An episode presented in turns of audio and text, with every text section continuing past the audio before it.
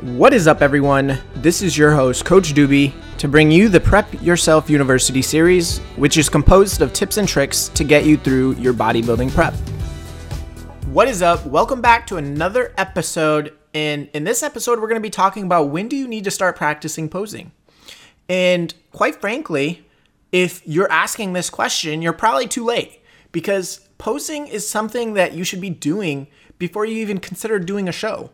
And this might actually be a really great starting point is just to get a posing coach. They're relatively affordable and start posing to see if it's actually something you feel comfortable doing because you're going to be on a stage in front of tons of people. You're going to be able to you're going to need to be able to do this comfortably and feel confident within it.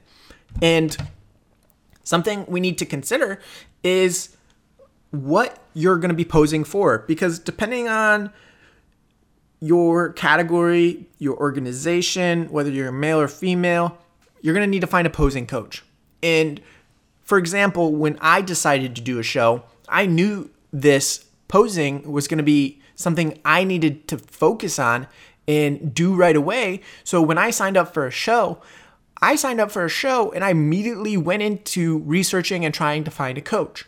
Now, I unfortunately didn't have a ton of options because I was working last second. I needed a posing coach immediately. So I was sort of limited in who I could pick from because good posing coaches will have waiting lists. They'll have appointments that you have to wait to get into. And depending on how quickly you're looking to do a show, this might not be an option for you. So keep this in mind. But also, you want to find a reputable coach who has helped people of the same gender division, and organization that you plan on competing as. And why is this important? Because you could have a posing coach that is phenomenal with women's bikini divisions or women's wellness divisions. However, they've never helped a male physique competitor pose. And depending on whether the organization is natural or not, if it's NPC versus OCB, NPC has two main poses. They have a front and a back. And for OCB, you have front and four quarter turns or three quarter turns, however you want to look at it. You have a front pose, side pose, a back pose, and another side pose. So you're going to need a posing coach that can handle each of those and understand the criteria for each. And if you get a coach that doesn't have a reputation that is getting athletes first places in the division and organization that you're doing, then you might want to find another coach that at least has something better than what the one you're looking at. Now, along with that, there's different types of posing, like I said. Depending on the organization, you'll have different types of poses, and it's very important that you know every single detail of the posing requirements because some organizations will require your feet to be parallel. They will not prefer clenched fists. They will not prefer both hands off of your waist. You might have to have one or you might have to have both. So, depending on the organization and the division, the posing becomes very particular in the way you get judged. And if you're not doing everything you're supposed to with posing, or you're not doing it the best you could if you had a different coach, then that might be the difference maker from first or third or first and fourth, depending on the division. So posing is very, very important, okay? And along with that, there's going to be different posing for different organizations. Like I said, OCB and NPC is the main ones I know. And for the NPC, there's going to be a front and a back pose. The transition's important, but it's not going to be transition to a side, transition to a back, transition to another side, and then transition to another front because that's what the OCB is like. So making sure you know the differences and making sure you have a coach that is able to help you with those differences is very important.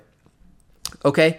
And then depending on men divisions and female divisions, like I said prior, if if you're a male and you're getting a coach that's really good at female posing, it might not necessarily mean that it's going to be good for the opposite sex and vice versa.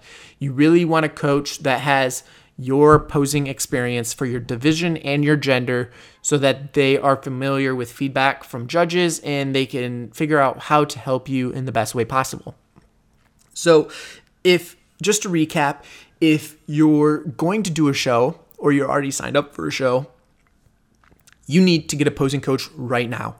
And if you haven't signed up for a show, but you're about to go sign up for a show, you need to get a posing coach right now because posing is equally as important as the training because the sport of bodybuilding is very subjective. It's does this person look better than this person? And angles come into matter, the the judge's opinion come into matter, and these things matter more so and I would argue this could go either way at the amateur level versus the professional level. Because if you're at the professional level, most professionals are going to be able to pose very well. However, they'll have crowds, they'll have followings, they'll be they'll have those influences on the judges and the judges will likely know every competitor. So, keep that in mind. These things play a very big role. The things we talked about is you need to find a reputable coach who has helped the different type of posing that you need for your organization, your category, your divisions, uh, whether that's men or female. So keep this in mind. Thank you for tuning in to another episode of Prep Yourself University. And on the next episode, we're going to be talking about do you sleep or how do you sleep?